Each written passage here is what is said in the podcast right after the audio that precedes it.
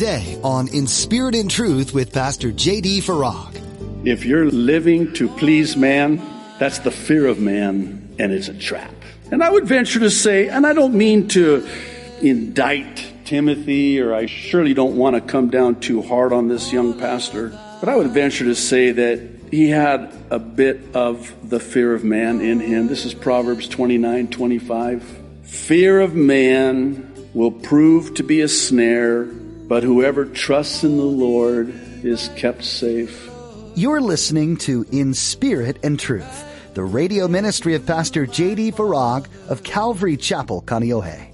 Pastor J.D. is currently teaching through the book of 1 Timothy. It's easy to look at the people around you and feel the need to change who you are to please them. But as you'll learn in today's message with Pastor JD, you have an audience of one, and that is Jesus. So don't live to please man. Rather, live to do what is good in the eyes of the Lord. He sees and knows you deeper. Now, be sure to stay with us after today's message to hear how you can get your own copy of this broadcast. Subscribe to the In Spirit and Truth podcast or download the In Spirit and Truth iPhone or Android mobile app. Now here's Pastor JD in 1 Timothy chapter 5 with today's edition of In Spirit and Truth. They're like boasting about it. Look at us. We're so loving. We're a loving church. No, you're not. You know what Paul says? You think that's love? First of all, that's not love. If you really love this guy, you know what you're going to do? You're going to kick him out of the church. Have nothing to do with him like a pagan or a tax collector. And it even gets worse. He says, you're going to give him over to Satan for the destruction of his flesh. Wow, that's mean. No, it's not. Because he'll come to his senses. Give him over. Get him out. First of all, you got to protect that church because that kind of thing has a way of spreading like a cancer. Oh, and so what? People there at that church are looking and going, oh, it must be cool. They must be cool with this. So I guess it doesn't matter if I do something like that. Paul's saying, get them out. And do it publicly, like he says to Timothy. You need to do this publicly so that others will see. That's love. If you really love this guy, then you need to get him out of the church and let Satan have his way with them, and he'll repent when he comes to his senses. And you know what? It worked. Second Corinthians. you gotta love these Corinthians. Don't be too hard on them. We're probably just exactly like them. So here's what happens. The guy repents and he wants to be restored. And he tries to come back to the church, pulls up in the parking lot, and, uh, you know, parking attendants and the security team there at that Corinthian church are like, hey, what are you doing here? We kicked you out of here. He said, like, no, I repented. No, not so fast.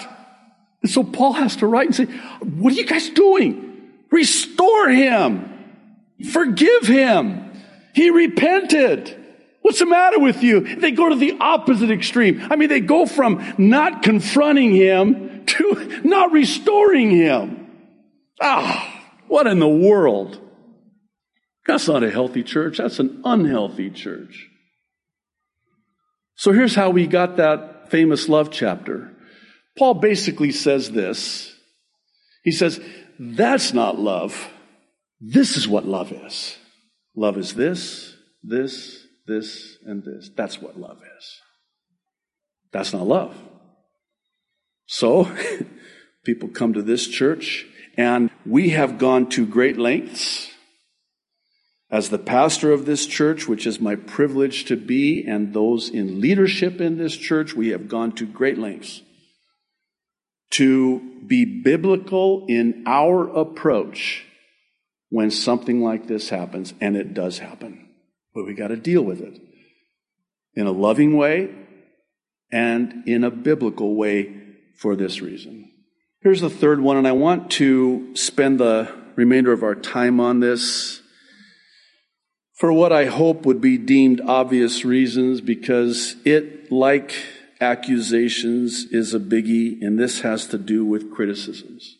In verses 23 through 25, one might come away with the impression that this is about a Christian and certainly a pastor drinking a little bit of wine. I would suggest that what Paul is saying here has more to do with Timothy being on the receiving end of criticisms for drinking a little bit of wine. And if you'll bear with me, I'll explain how I get there. As we talked about at the beginning, Timothy is timid. He is overly concerned with what people think about him. I imagine him to be insecure. And certainly when you're younger, and you gotta understand that those people in that church were probably old enough to be Timothy's dad. And that certainly doesn't help. I mean, he's the pastor. That's why Paul says, don't let them do that to you. Don't let them look down on you for your youth. These guys are older. And they're like, you're the pastor? You young little whippersnapper. Come here, boy teach you a thing or two. Don't let them do that to you. And so I imagine Timothy being very sensitive. I think he had such a soft heart and he genuinely cared, maybe too much. So here's what I'm thinking. He probably had ulcers. Well, think this through with me. Paul says, drink a little bit of wine for your stomach. You got stomach problems. You got the ulcers and, you know, because you're all tied up in knots because you're so concerned about all of these criticisms that you're on the receiving end of. We know that he was criticized and intimidated. It's like, don't let them intimidate you. That do that to you. God's given you a spirit of power and of love and of a sound mind, a disciplined mind. By the way, I wish that the translation were more accurate, where it says a sound mind in the original language that carries with it the idea of a disciplined mind. Now, stay with me on this. You discipline your mind, just like you discipline your children. You have a disciplined mind. Hey, you don't let things settle, plant, germinate, sprout in the battleground, the fertile ground of your mind. Satan can put thoughts in your mind, and he does. He can't read your mind, but he'll put thoughts in your mind. That's why we have to take every thought captive into the obedience of Jesus Christ. So here's Satan comes in there with that, and we're going to see this in Second Timothy as well. And we've talked about this, and maybe it's apropos to at least mention this, but Satan cannot possess a Christian demonically. But Satan can take a Christian captive and use a Christian, a born again Christian with the Spirit of God. He can use a Christian to do his bidding if he takes him captive. We're going to see that in 2 Timothy. And that's why you're going to get a Christian that is going to be used of the devil to spread discord amongst the brethren. And it's usually from those who have a critical spirit. I mean, they've got a criticism for everything. And what Paul is telling Timothy here is don't listen to them. My dad used to always say when I was a kid, because I would always, you know, come home just so upset because everybody called me Froggy, you know, frog, tadpole, ribbit, Kermit. That was another one because of my last name. And I was like, Dad, can't we change our last name? I'm, I'm getting, you know, crucified here. And he's like, no, too late. Can't we pronounce it like Faraj? So much nicer and better. It doesn't sound like frog. He's like, no, that's your name. like, why is that my name? And then he would say to me, let the dogs bark. That's what dogs do. Dogs bark. Christians criticize. Don't take it to heart. Ignore it. Blow it off. See, Timothy's problem was he was taking it to heart and it was eating his lunch. And it was causing physical problems.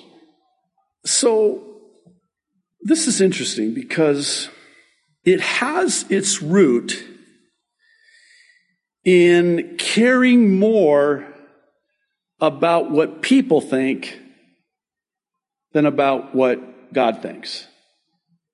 Paul will say of this, don't be a man pleaser. First of all, How's that working out for you? You'll never please man. Be a God pleaser. You know that um, father, son, and donkey story? Father and a son go into town to get supplies. Son rides the donkey, father walks alongside. They ride into town, and here's the townspeople. Look at that. Shame on that young man. He's strong and young. And he makes his father walk. He's ailing and old. Shame on him. So they hear this criticism, and dad says, Hey, you know, son, next time I'll ride the donkey, you walk, okay? Okay, fine. Next time they go into town, the dad's riding the donkey, the son's walking alongside, and sure enough, here comes the criticisms. Look at that slave driving father.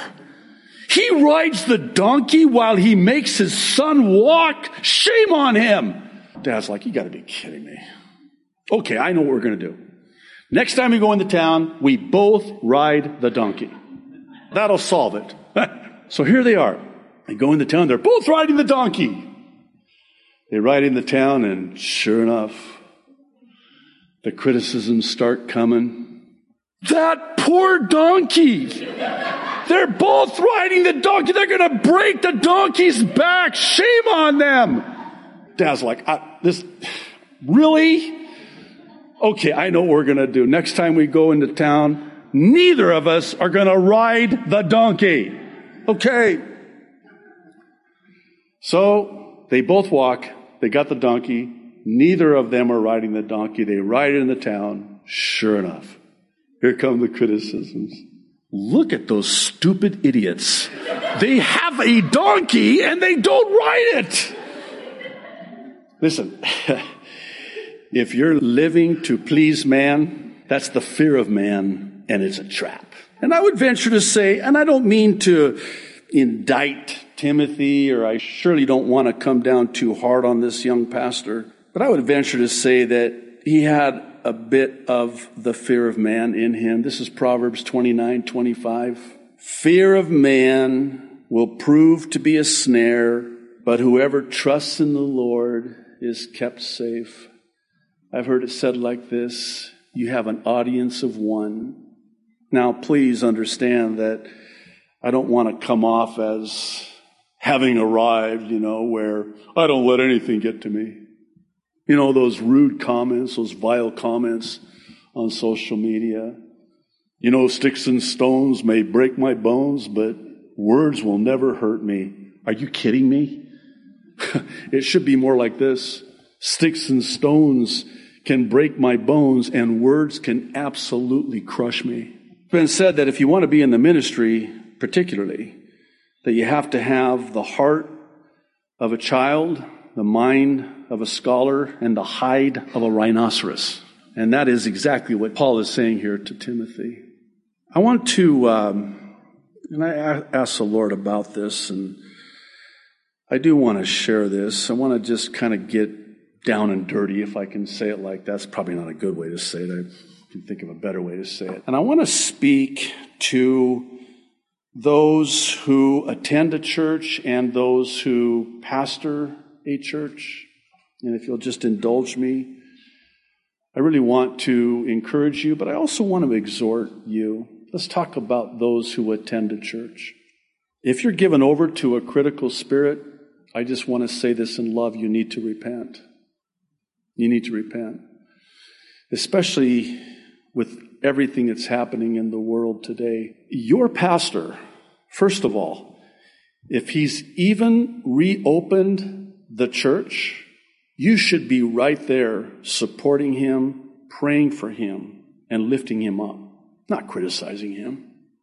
I do actually get emails sent to us from pastors asking for advice and counsel about how to deal with the people in their church. They're excoriating pastors for even opening the church.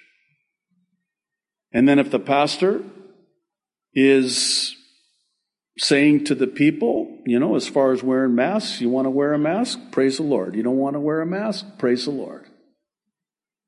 I mean, that's like the abomination that causes desolation. You would think that he's committed the unforgivable sin. He's blasphemed the Holy Spirit.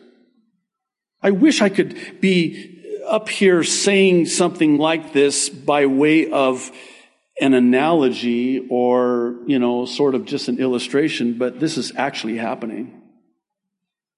And one statistic I heard from a pastor on the East Coast is that pastors are leaving the ministry by the multitudes because of this very thing.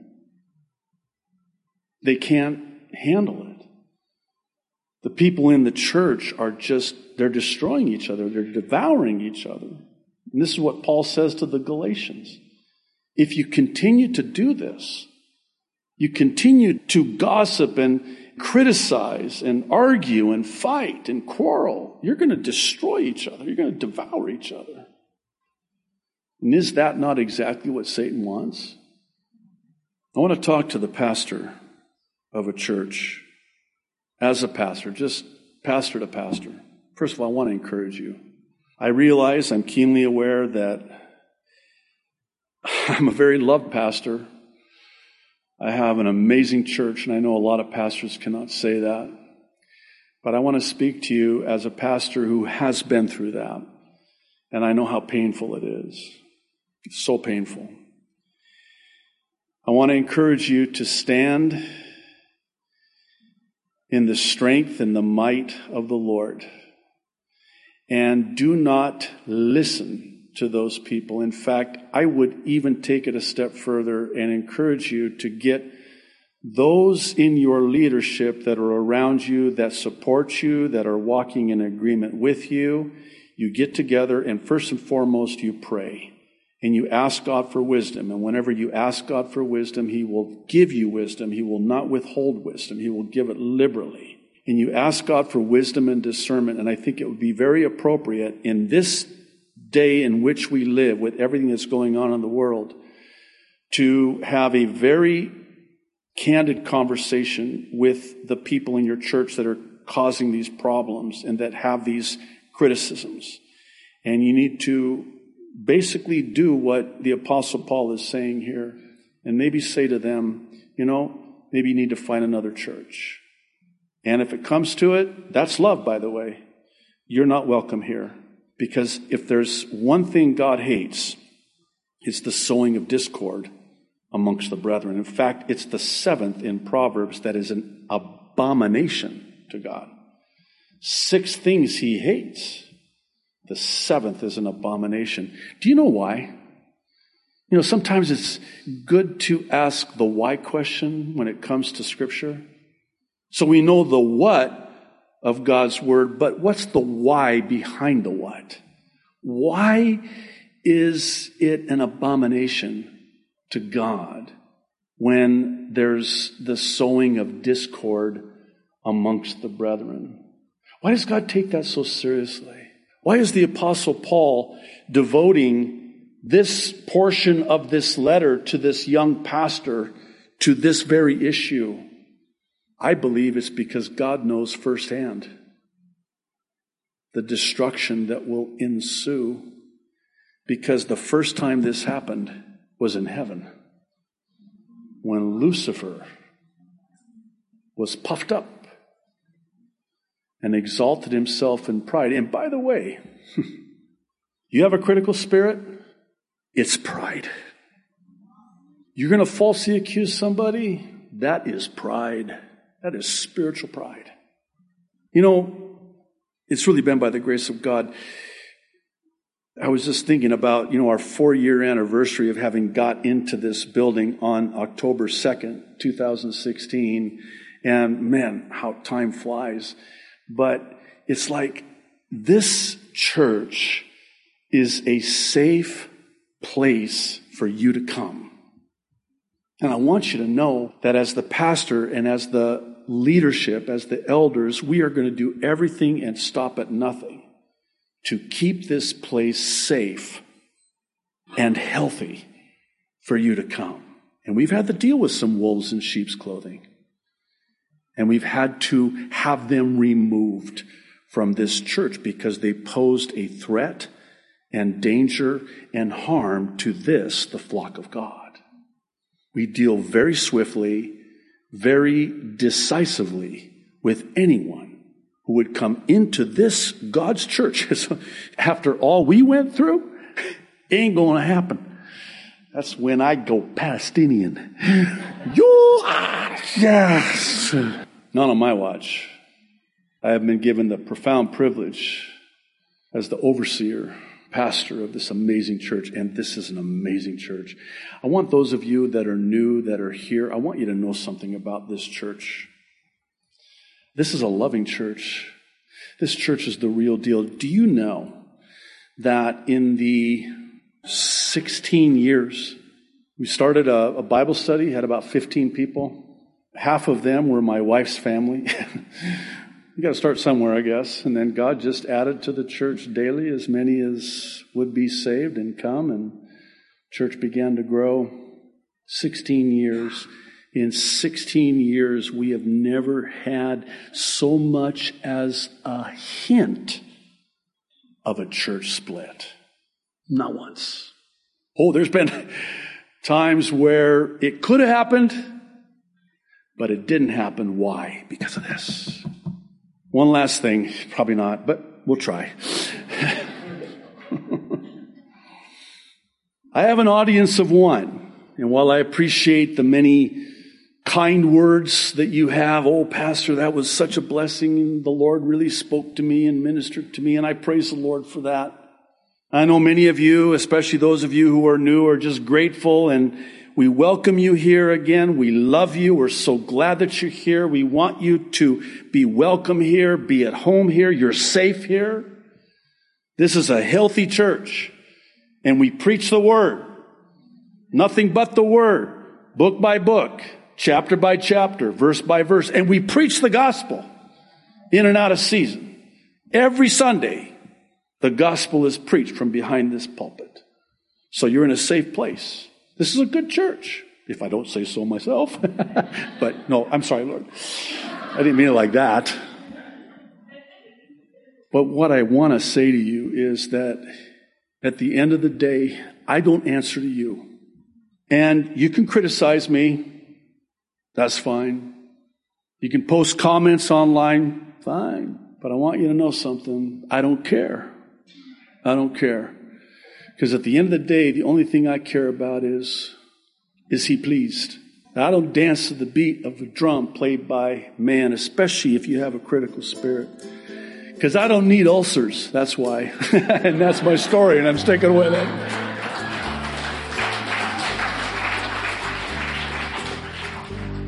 You've been listening to another edition of In Spirit and Truth. Thanks for tuning in to study the Word of God.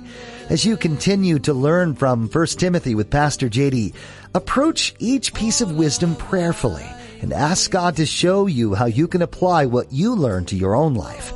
He can and does teach you through His Word, so keep reading. If you're not part of a local church that you can call home, we encourage you to find and begin regularly attending one in your area.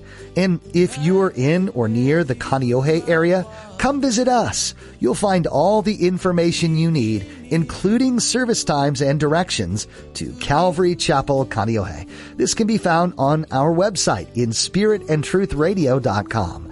While you're there, you can also find more of Pastor JD's teachings like you heard today, including his weekly prophecy updates and the ABCs of salvation.